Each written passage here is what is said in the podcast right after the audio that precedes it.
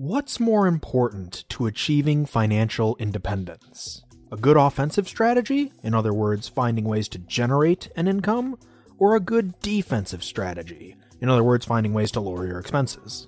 There are certainly some good points on both sides of this debate, so today we're going to look to try and find an answer to this often asked question. Hey everyone, Daniel here, and welcome to Next Level Life, a channel where you can learn all about investing, debt, retirement, and many other financial topics besides, because let's face it, the schools aren't going to teach it for us. So if any of those topics sound interesting to you, or if you want to learn how to better handle your money and have more financial freedom, be sure to hit that subscribe button and the bell next to my name to be notified every time I upload a new video. And if you want to further support the growth of this channel, you can check out some of the links I've left down in the description below, which includes a 30 day free trial of Audible and two free audiobooks of your choice, as well as a list of some books on money I'd recommend checking out with your free trial. Or you can smash that like button if you haven't already, share this video with a friend, and leave a comment below letting me know what topics you'd like me to cover in future videos. When you're looking to achieve financial independence, there are really only a few things you need to consider. You need to consider how you're going to make money, how that money is going to make you more money, and how much money you need in order to be financially independent. Essentially, you need to figure out a way to generate an income both through your own labor and without the need for your own labor, since there will eventually come a time where you simply can't keep up the workload. And you also need to figure out your expenses. So before we answer the title question of the video of whether it's more important to have a good offensive or defensive strategy when it comes to your finances, let's first look at what goes into each side of the debate. On the one hand, you have people who propose that having a strong offensive strategy is more important than having a strong defensive strategy when it comes to achieving financial independence. A strong offensive strategy requires you to focus primarily on raising your income and finding ways to generate an extra income off of that income. Income earned through your own labor is, of course, usually generated through a job or some sort of a business. An income not generated through your own labor, commonly known as passive income, can be generated in many ways, but usually it's through some sort of a business wherein you are the owner as opposed to the boss or manager, or some kind of investment.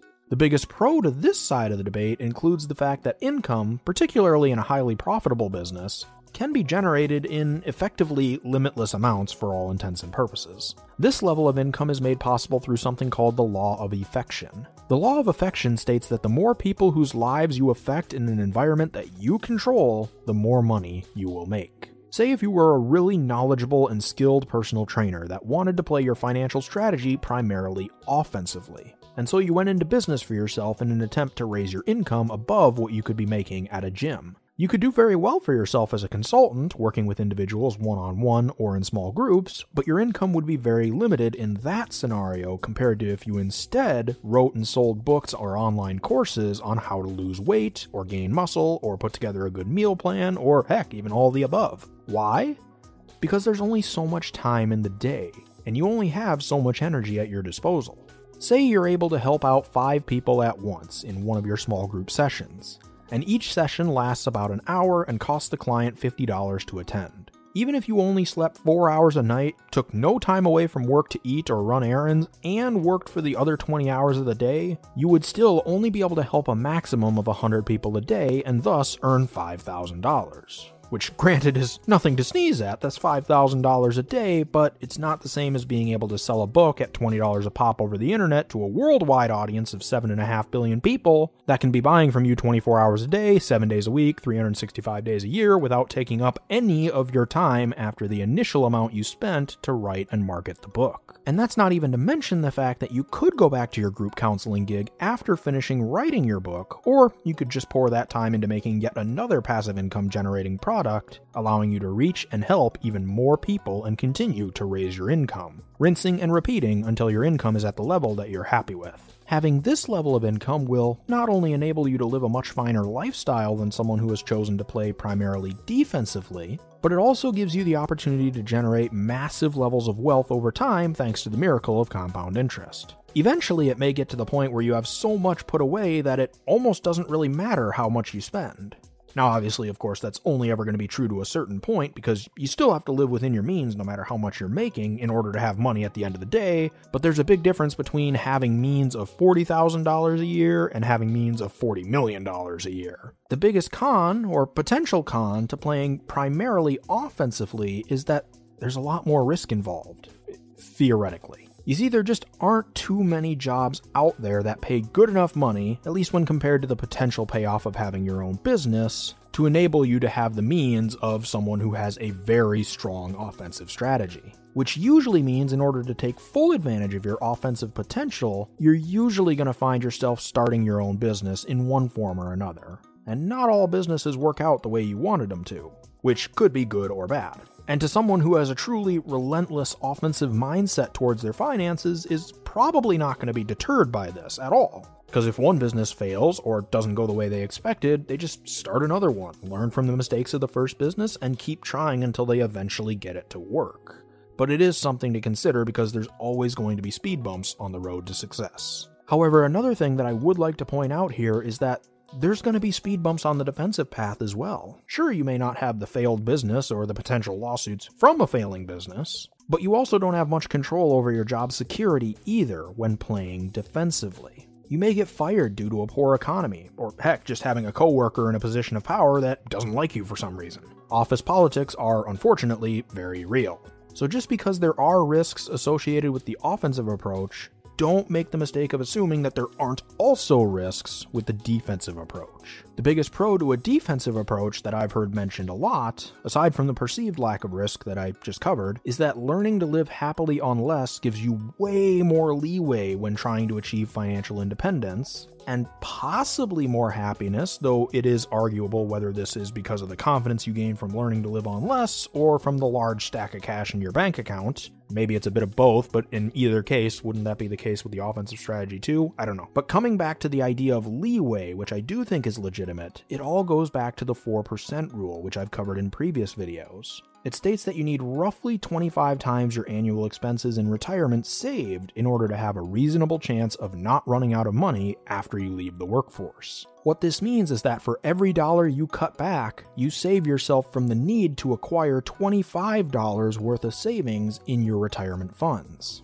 I've covered how staggering of a difference this can make in a video I did a few weeks ago on how to stop wasting money, which I'll leave linked to in the description below if anyone's interested in finding out more about that. But cutting back your expenses also means that you do, in fact, have that extra dollar to put into your retirement funds, which can help you reach your goal that much faster. However, the biggest potential con to this defensive strategy is that you can only cut back so far. Now, there are people who cut back way farther than I would have at least thought possible, as little as seven to eight thousand dollars a year, in fact. But as impressive as that may be, there still is a limit to how far you can cut back. And there's probably even a stricter limit on how much we can cut back in a healthy manner without putting ourselves at higher risks for financial regression and spending sprees later in life in comparison to the offensive strategy, which, as I said, is, for all intents and purposes here, pretty much limitless potential. And let's face it, None of us want to live in destitution. I don't think any of us really wants to have just barely enough money to survive in retirement, even if it might seem like it on some days for some of us who really don't like our jobs and just want to get out of it as soon as possible. But in truth, I don't think in the end that's what any of us wants. If for no other reason than, if we're honest with ourselves, we would eventually realize that retirement, especially early retirement, is long.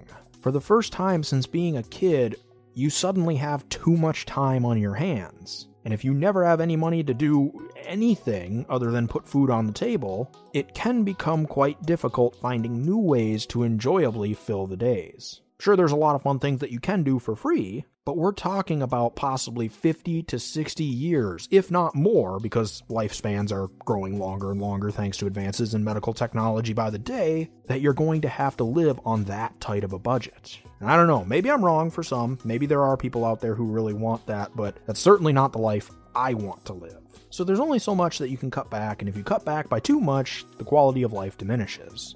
Does that mean that I think playing offensively is the superior strategy? Well, not exactly. But neither do I think that playing defensively is necessarily the correct strategy. I actually think that we're asking the wrong question. The question shouldn't be which one is better, the question should be how can we pull off both? How can we find a way to cut back on our expenses and stop wasting money while simultaneously generating more? Because in the end, isn't that the best strategy? They offset each other's weaknesses very well, and the same is true for enhancing each other's strengths. There isn't as much true risk to you and your family if a business or side hustle fails if you've learned how to stop wasting money, and you're living on less than you make at your job. And your means that you have to live below are higher than they would be if you just played defensively because you've diversified your revenue streams, at least to some extent. In addition to that, since you've learned to live on less by not wasting money, the extra money you're generating is then able to be put into your retirement accounts and help you achieve financial independence that much faster. Or back into your business if you go that route. Because after all, it's not really how much we make that ultimately matters. It's not even necessarily how much we spend that ultimately matters. It's the difference between the two. It's how much we keep that really matters. So, yes, continue to focus on your budgets and other defensive tools. Continue to learn how to stop wasting money on things that you don't value. Never buy things with money you don't have to impress people you don't like. But also, continue to research ways to diversify your revenue streams. Not only so that you can make more money, but also so that you can be better protected in the event that life happens. Because let's face it, at some point, life happens to all of us. But that'll do it for me today. Once again, if you enjoyed this video, be sure to smash that like button if you haven't already, subscribe, and hit that bell next to my name so you'll be notified of all my future uploads. I generally upload every single Monday, and if you have a friend that would be interested in this kind of content, be sure to share it with them. Let's really get this information out there and start our own financial revolution.